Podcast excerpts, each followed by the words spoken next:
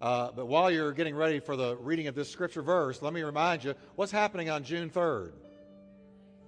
We're going to begin a series of the book of Revelation. And I've been getting ready for this. And, you know, being with a group of preachers all week long, there was about, oh, I don't know, one day about fifty of us. We got in there and we talked about the Word of God and about the times we live in. And we're all so aware that prophetic event, events are galloping. And it seems that Jesus is near at the very door. And I don't think there's ever been a time when the book of Revelations was more relevant than right now. And if you've wondered about Bible prophecy, and you've wondered what in the world that book at the end of the Bible is talking about, it's going to be an eye-opener. It is going to blow you away. It is going to bless you. It is going to speak to you. And you know what? It's going to prepare you for the soon coming of Jesus Christ. And so don't miss June third, Wednesday night. So, Pastor, why don't you do it on Sunday? Because God told me to do it on Wednesday night. How's that for a reason? So let's stand together. Keys to keeping your cutting edge. How many of you are struggling to keep that cutting edge on your spiritual life? How many of you know it's a struggle? All right, well, we're going to talk about the key. The key to keeping it. One of them is to seek the Lord. Now, look at what he says, a great promise. It is impossible to please God without faith. Anyone who wants to come to him must believe that God exists. And that what does he do now? Preach to me, church. He rewards those who diligently seek him. You preach pretty good. Let's try that again. Talk to me. He rewards those who diligently seek him. Well, if I can get a reward from God, I want to know how to do it. Amen? I'm, I'm, I'm wide open for a reward. Well, we can, we can do it by seeking God. Father, I pray that you will open our eyes and open our spirits. I pray for this precious congregation of people. Lord, I pray that you will open our ears to understand and open our eyes to see. That the Word will build us up in the faith. That the Word will comfort us and strengthen us and be a light to our path. Lord, I pray that the Word will wing its way into our soul in a way that never leaves. In the name of Jesus. Now, will you breathe a prayer? Say, Lord, speak to me today. I receive your word. Amen and amen. Turn to your neighbor and tell them, seek the Lord. You better seek the Lord. You know, learn how to seek the Lord. I've been talking about how to keep the sharp cutting edge on your spiritual life. The reason I'm talking about this is because your beliefs, your Christ, your God, are increasingly under attack in our culture.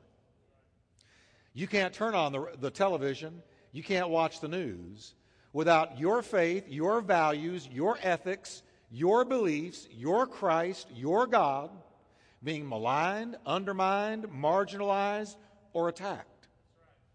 And it's happening on an ever-increasing basis.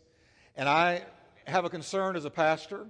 I have a concern that some of those who have been on the periphery of the church, who have not really ever gotten into the Word of God, who have not gotten deep roots in the faith, are going to be knocked off the saddle and put down in the dirt if they do not know how to keep the cutting edge on their spiritual life in tough times. When I say cutting edge, what I mean is your discernment, your the intensity of your first love for Jesus. I'm talking about a walk in the Spirit and not in the flesh. I'm talking about bearing fruit, love, joy, peace, long-suffering, gentleness, meekness, kindness, faith.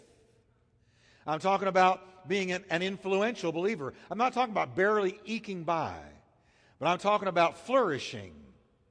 I'm talking about increasing in your faith rather than decreasing, keeping the cutting edge, the cutting edge. You know what the cutting edge is. And you probably know when you're beginning to lose the cutting edge and your spiritual life is getting dulled. It gets dulled for several reasons.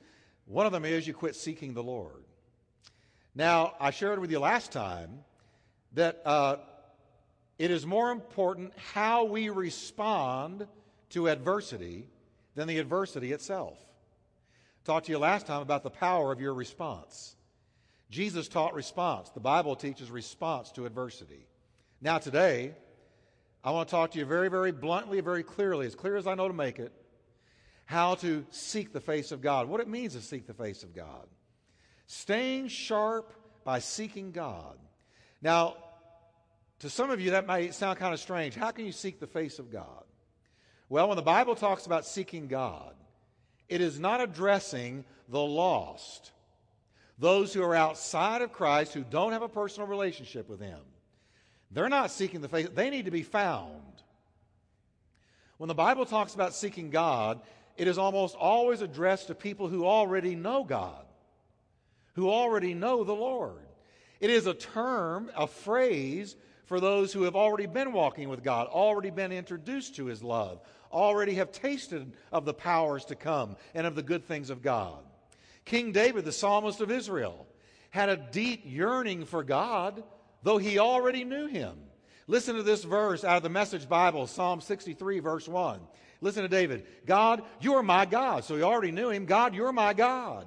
Then he says, I can't get enough of you. I can't get enough of you. He goes on to say, I've worked up such hunger and thirst for God.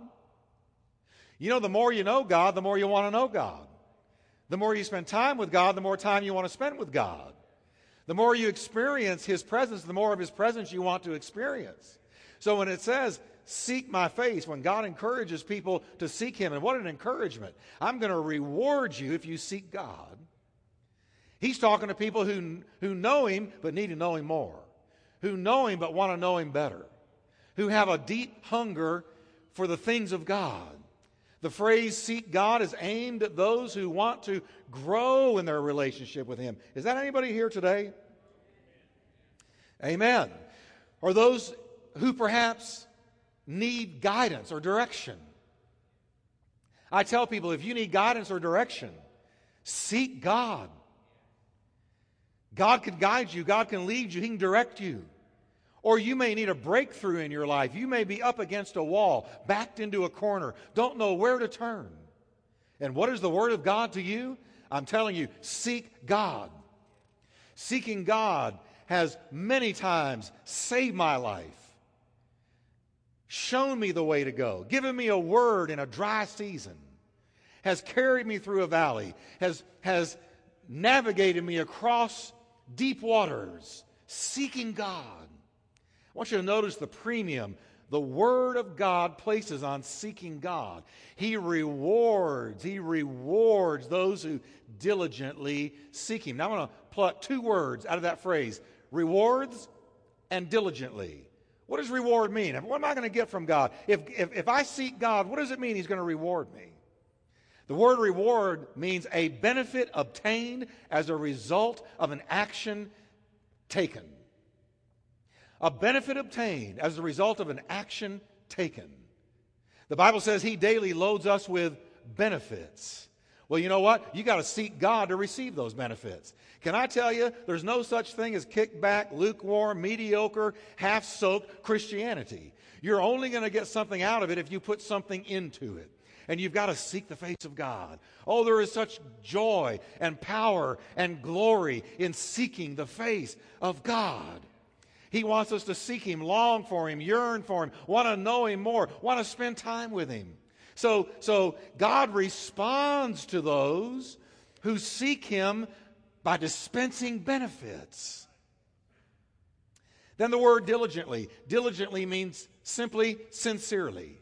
Those who sincerely seek God receive benefits from the hand of God.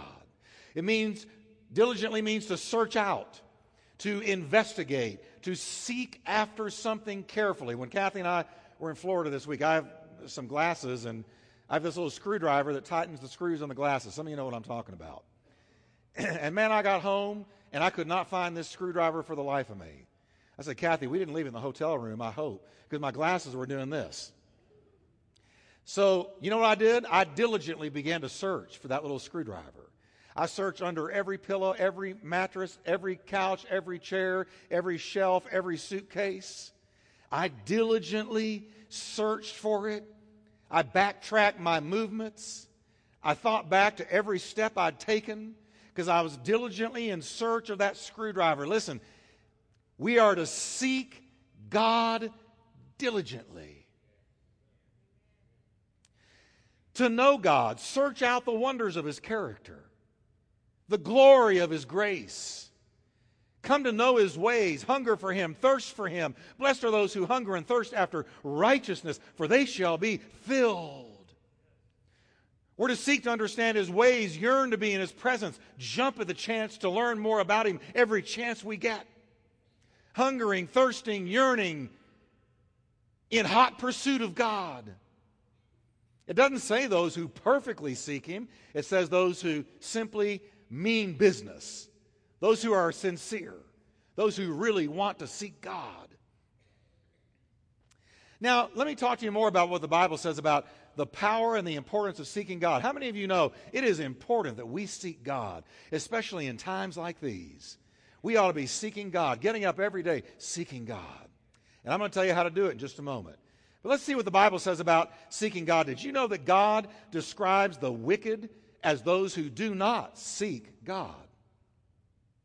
Psalms ten four says, "The wicked in his proud countenance does not seek God. God is in none of his thoughts." You can look out there at that culture, chasing money, chasing lust, chasing things, chasing fame, and God is in none of their thoughts. They are not seeking God. In Paul's indictment of lost mankind, listen to what he says about lost mankind. There is none who understands. There is none who seeks after God. There's none seeking after God. No, not one. If the Spirit of God does not deal with you and convict you and woo you and romance you, you will not seek God.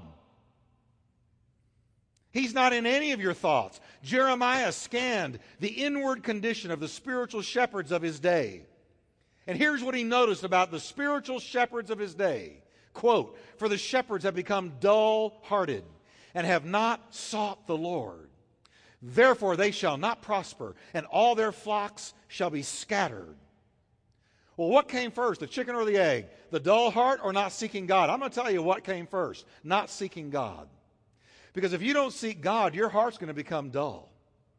And that's why I'm talking to you today about keeping the sharp cutting edge. Because if you seek God, your, your spiritual life will remain sharp, discerning, fruitful, and powerful and influential. Here's a fact for you. The Word of God considers the life that does not seek God a wasted life. The life that doesn't seek God is a wasted life. I don't care if you make a billion dollars. I don't care if your name is known around the world. If you have not sought God and lived for God, your life has been wasted on you. What a shame to say to God, "I gave the life, the energy, the talents, the abilities. I gave it all to me." Jesus talked about the rich man who was not rich toward God. And the, the light he cast on his life was that his life was one of failure, though he was rich. When you die, you can't take any of that with you. I've never seen a U-Haul at a funeral. You take nothing with you, the diamonds, the gold, the houses, the cars, the money, the bank account, the four oh one k, zoop, it's gone. And you meet God naked the way you were born into this world.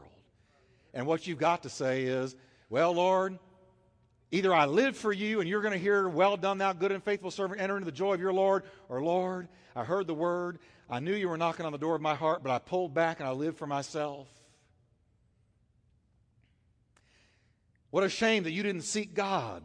And it's never too late to start th- seeking God. You can be eighty years old and start seeking God and do better than some folk. It's never too late to start seeking God. As long as you've got a heartbeat, you can start seeking God. If you're laying in a hospital bed, you can start seeking God. Now, I've already mentioned it, but let me look again at this thing of He rewards those. He rewards those who seek Him, who seek Him. Now, what are some of the rewards? Well, Second Chronicles seven fourteen says, "If my people who are called by my name will humble themselves, pray, turn from their wicked ways, and seek my face, I will hear from heaven, forgive their sin, and heal their land." Do you notice that the healing of a land is pivotal, hinging on the seeking of God's people of the face of God? So, Incredibly, seeking God is a prelude to the healing of a nation. Now, let me na- name a few more of the benefits of seeking God. Here's a few that I came up with just looking at the Word.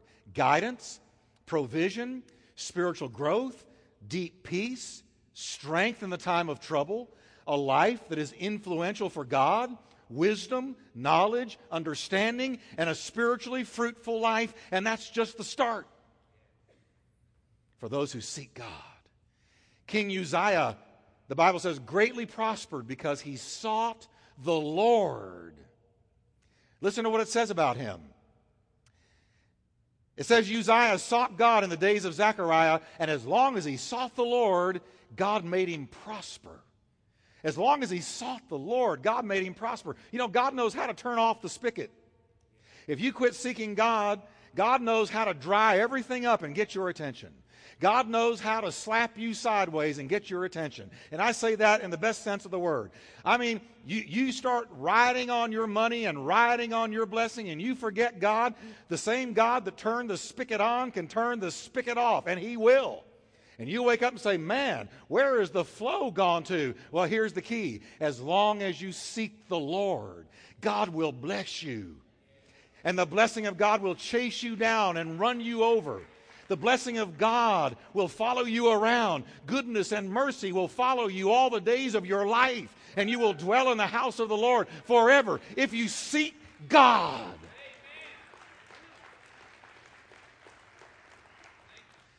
David found out that seeking God brought deliverance from fear. He says, I sought the Lord and he heard me and he delivered me from all my fears. When was he delivered of all of his fears? When he sought the Lord. Now let me give you a point to ponder. Let me give you something to think about. Some people seek the hand of God, always want to see miracles. Others the blessing of God, always want to be blessed. Some seek the provision of God. They're all about we for and no more and gimme, gimme, gimme God. Still others seek the favor of God. But here's David. David sought the face of God. And you know what that means? He just wanted to know him better. He sought the face of God. He was known as a result of that as a man after God's own heart, seeking God. He was characterized, his life was characterized by seeking God. You want to be a man after God's own heart, a woman after God's own heart? You want to be blessed, you want to prosper in every sense, every good sense of the word? Seek the face of God. You won't be able to stop the blessing. You won't be able to hold the blessing back. The favor of God will rest on you. The peace of God will be yours if you seek the face of God. And then seeking God also, did you know this, brings rest from the enemy? The Bible says in Second Chronicles fifteen fifteen, and all, reju- all of Judah rejoiced at the oath, for they had sworn with all their heart and sought the Lord with all their soul, and he, that is God, was found by them, and the Lord gave them rest all around. Man, I'll tell you, some people you talk to them and all you ever hear is, boy, the devil's really after me. Boy, the devil's just giving me hell. Boy, the devil's just making me miserable. Let me tell you something. You seek the face of God, and God will rebuke that boy. God will rebuke that boy. There, there's something about seeking the face of God that gets the presence of God all around you. You know, the closer you get to Daddy, the more fearful the devil is to get close to you. The closer you get to Daddy, he says, I'm not going to get too close to him because Daddy will whop me upside the head if I get too close to his child. So I don't know about you, but I'm pulling in as tight as I can get. Because when I'm close to Daddy, when I'm close to the campfire, the wolves stay in the shadows.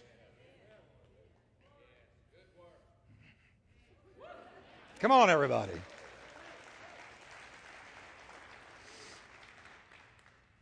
Seeking God will establish the work of your hands. And that's talking about success. It says, now the Lord was with Jehoshaphat because he walked in the ways of his father. And his father was David. That's talking about his descendant was David. He sought the Lord of his father and walked in his commandments. Therefore, the Lord established the kingdom in his hands. Folks, I'm talking about the ultimate success formula. I'm talking about the real key to success. and this is better than a motivational seminar. This is better than Zig Ziglar, and I like Zig. But it's called seeking the face of God. See, God knows how to bless you like no one else knows how to bless you. And He does it when you seek the face of God. When you get up in the morning and say, Lord, I'm yearning for you. I'm longing for you. I want you. I want to know you better. I'm setting aside a little slice of time at the beginning of my day to listen to you and talk to you and learn about you. He brought David out of an obscure shepherd's field and made him king of a mighty nation because David sought God.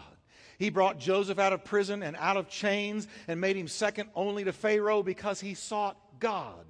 He brought Moses out of the backside of a dusty desert into the very courts of Pharaoh to deliver a nation from bondage because he sought God.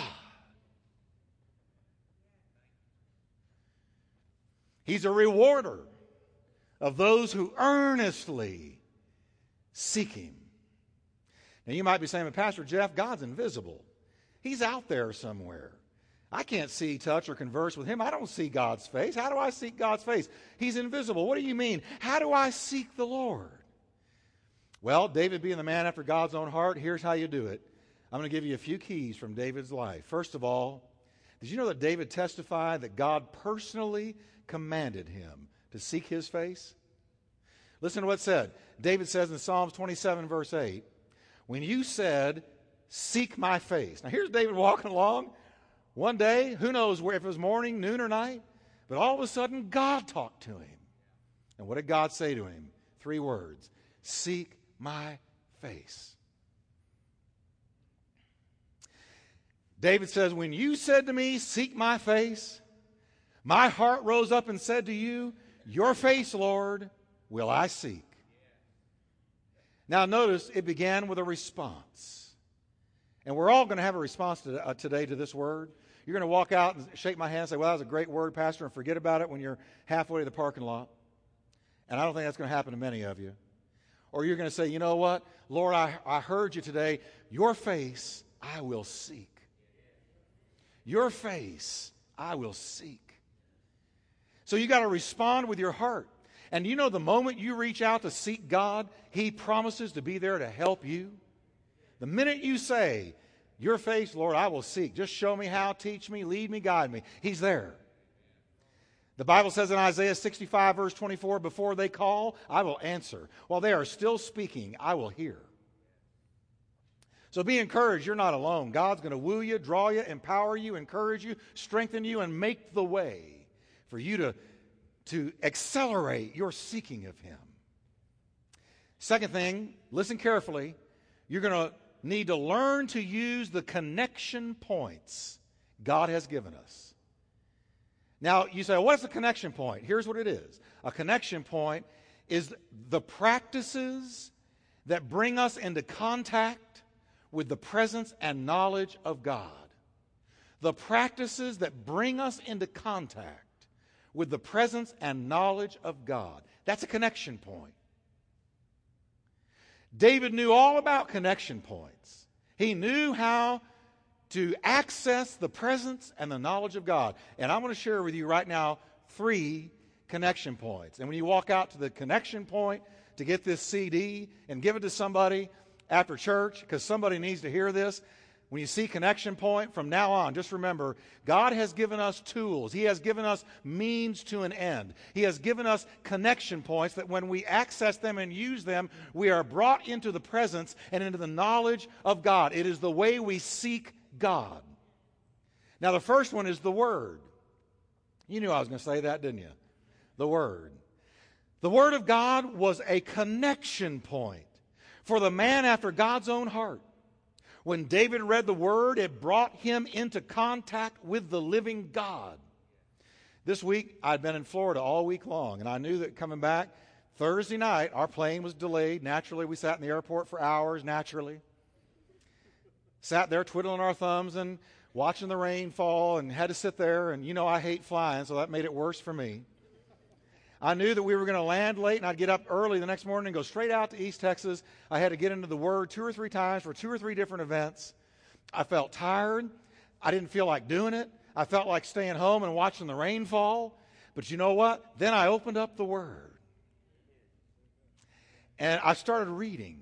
And, and you know, I came into contact with God. Can I say that to you today? This book is not normal. There is no book like this on earth. This book is the inspired Word of God. God breathed. It's theonoustos. That means it was breathed out of the nostrils of God. This is a God word. It's a life word. And when you open it, the Word is a connection point. It's a connection point. You can't say to me, well, I just can't seem to find God. Oh, yeah, you can. Open up the Word of God, and the Word of God will jump out at you. It will speak to you. It will pick you up. It'll dust you off. It'll breathe fresh life and vision and hope and strength into your soul. It's a connection point. Everybody say with me, connection point. You're holding in your hand a divinely given tool to bring you into contact with God. Listen to David. This is my comfort and my consolation. While I was afflicted, that your word revived me and gave me life. David says, I'm, I was in an affliction. I was hurting. I was in pain. But when I got into the Word of God, it breathed life into me. It revived me. It restored me. The law of the Lord is perfect, restoring the soul. The testimonies of the Lord are sure, making wise the simple. More to be desired are they than gold, yea, than much fine gold. Sweeter also than a honeycomb. Hey, the Word of God is a connection point. Listen to what Jesus said about the Word of God. Jesus said the Spirit of God alone can give life. Sheer muscle and willpower don't make anything happen. Every word I've spoken to you is a spirit word, and so it is life-giving. Well, I don't understand the Word when I open it. Well, stay with it. Because inside of you, you've got the greatest teacher on earth, and it's the Holy Ghost. And you have no need that any man teach you, but the same Spirit that you have received will teach you all things. Say, well, I'm not a good reader. Well, the one in you is a good reader. Well, I don't understand it. Well, the one inside of you does understand it, and he will illuminate your mind. I came to preach today. I'm telling you now.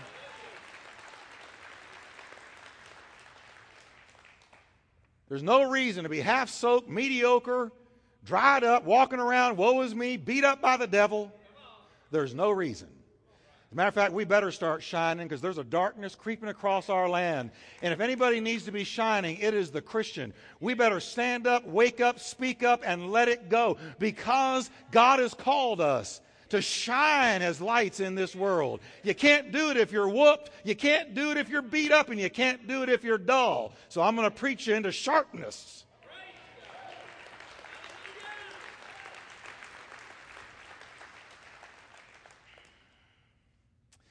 The second connection point is worship. Worship is a connection point that brings us into contact with His power and with the knowledge of God. Worship. I've gotten to where I worship all the time. I don't just worship in church. I sing going down the highway. I sing in rush hour traffic. I'm not saying I'm perfect. I'm not saying I never get in the flesh. I do. I get mad in rush hours. Sometimes I think things I shouldn't. But I'm learning to worship all the time. I'm learning that the best place to worship is the worst place. The best place to worship is the worst place. That if you're in rush hour traffic, you got honking behind you, honking in front of you, and crazy people on either side of you, best thing you can do is just worship God. I got into a traffic jam yesterday that was the worst traffic jam I've been in in maybe a decade. Going down L B J. It's pouring rain. I mean, it was a parking lot. I was an hour sitting on L B J in Dallas coming back from the men's retreat. I got mad, and then I thought, you know what? I can get mad or I can get glad. I can sit here and fume or I can begin to worship God. So I began to sing. I sang about the blood. I sang about Him. I began to have a worship time in my car. And before long, it just didn't matter anymore because I plugged in to God. We've got to learn to worship God at all times. There is within you a river. It is a river of life. And Jesus said, he that believes in me, out of his innermost being is going to flow a river. And it's going to spring up into everlasting life. It was some people, it doesn't get past here. It just, and it stops. That's because you don't know how to access the connection point. You've got to go to the Word and stir up the gift of God that's within you. You've got to worship God and let it flow. But as, you, as soon as you begin to worship God, oh, I'm telling you, it releases something. David knew this and wrote the all-time best-selling book of worship in the whole history of the world called the Psalms. And listen to the advice he gave. Enter his gates with thanksgiving. Go into his courts with praise. Give thanks to him and praise his name. Notice three things. Gates, courts, gates, courts. There is a progress. There is a progression into the presence of God. It begins with the gates.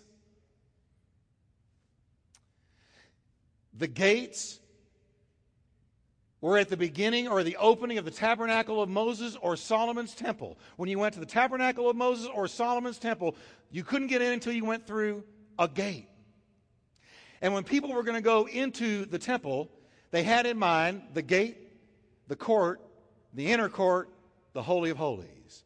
And there was a progression. David gives us a progression of worship. The tabernacle of Moses or Solomon's temple began with gates. And when you went through the gate, you found yourself in the outer court. So the gates were the doorways into the courts. You had to go through the gate. And David said, you don't get through the gate into the courts, leading to the inner courts, leading to the presence of God, grumbling, mumbling, moaning, complaining. You go through the gates with thanksgiving. In everything, give thanks. Listen, if you want to have the Spirit of God in the car with you, just start giving thanks. In everything, give thanks. Not for everything, but in everything. Lord, I just thank you. You're in charge of this traffic. He gave me a way around it. I finally got a way around it. And I shouted when I found the way around it. But but but I praised him. I thanked him. I just began to thank him. When you thank God, you're thanking him for what he has done. Lord, I thank you that you saved me. If you have nothing else to thank him for, you can start right there. He saved me. I was in darkness, now I'm in the light. I was lost, and now I'm found. If you can't think of anything else to thank him for, start with the moment you got saved. Say, Lord, thank you that I'm saved. Thank you that I'm born again. I enter his gates. I go through the gate with a thankful heart. And then I end, end up in the courts, the courts, the outer courts, where, where all the believers would come and meet. It was a gathering place, the outer courts. And what do you do in the outer courts? You enter his courts with praise. And, and I'm going to talk about that more in a moment, but then you came to the holy place. In the holy place, the, the priests moved first through the gates, then through the courts to minister to the Lord ultimately in the holy place. Now, can I give you some news about you today? You're a priest. Turn to your spouse and say, I didn't know that about you. Turn to the person next to you and say, I didn't know you were a priest. Say, come on, Pastor, I'm not a priest. I'm just eking to get by. I'm, I'm struggling. You're a priest. Listen to what Peter tells us. You are a chosen generation. You are royal priests. You are a holy nation. You are God's very own possession. And what did priests do? They offered up sacrifices to God. You are a priest. You have been called to offer up sacrifices to God. And what sacrifice do you offer up? Worship. So we enter his gates with grateful hearts. In everything give thanks. And as you say, I'm thankful, I thank you, Lord, you're going through the gate. And then you're in the court. And as we come into the courtyard, we're not yet ready to go into the Holy of Holies, in that awesome kind of worship that can happen, until we have first spent time in the courtyard. And what happens in the courtyard? We're told to praise God. Here's where we sing. Here's where we clap. We have some people come in here and they look at us and say, well, they were raising their hands and they were clapping and it got a little boisterous for me. I'm out of a church that's kind of God's frozen chosen. I'm in a church where you can ice skate to the seat. And I'm not used to all this movement. Well, let me tell you what this movement is. It is not something that is unbiblical. It's very biblical. I didn't mean to preach on worship, but I think I will for a minute. Now, listen to me. We're called as priests to offer up sacrifices to God. And so as we offer up sacrifices to God in the courtyard, you clap. Clap your hands, all you people. Well, there you go. Amen. And and and, and it's, it's kind of boisterous because we're rejoicing in God. And that's what we did a little while ago. We rejoiced in the blood. We rejoiced in what he's done for us. If you can't rejoice in what he's done for you, maybe he hadn't done anything for you. I don't know about you. When he blesses me, I'm going to rejoice.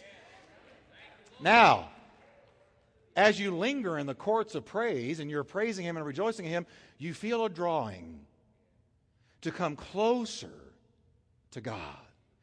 And that's when you begin to enter into a higher form of praise. We go into the inner courts, into the holy place in worship. And here we're not singing about what He has done, but we're singing about who He is. Thanksgiving through the door. Praise in the courtyard. Worship in the Holy of Holies. And you know what? F- worship becomes a faith trigger. You worship God, and that's a connection point. And you are ushered into His presence. And if you're going to seek the face of God, you need to learn to worship Him at all times, in all places, in all circumstances. Practice the presence of God. And I'm going to name one more. Can y'all take one more? I'm, I had a lot to say today. I'm sorry it built up all week. And I, I just got a lot to say. I didn't get to teach Wednesday night. Tim did a great job. Thank you, Tim. But the last connection point, and there's others, but here's a main one, prayer. David also found prayer to be a connection point. He said, as for me, listen to this, Psalm seventeen fifteen. As for me, I will continue beholding your face in righteousness. I'll be fully satisfied when I wake up to find myself beholding your form and having sweet communion with you. He's talking about the communion of prayer. He's saying that the experience of prayer was just like he was beholding God's face. When you said to me, seek my face, my heart said, your face I will seek. And he found it in the Word, he found it in worship, and he found it in prayer. Prayer is exhaling the spirit of man and inhaling the Spirit of God. Edwin Keith. Prayer is a connection point by which we encounter God and are changed by Him. Sitting in my chair before church today, I was sitting there, Kathy's getting ready, and I was by myself, and I just began to pray. And all of a sudden, I just knew today was going to be a good Sunday. And the Holy Spirit began to talk to me and just minister to me, and I found Him in prayer. So, folks, we have connection points. Connection points. And if you don't access them, it's your fault. Because they're there for every believer. Can we stand together?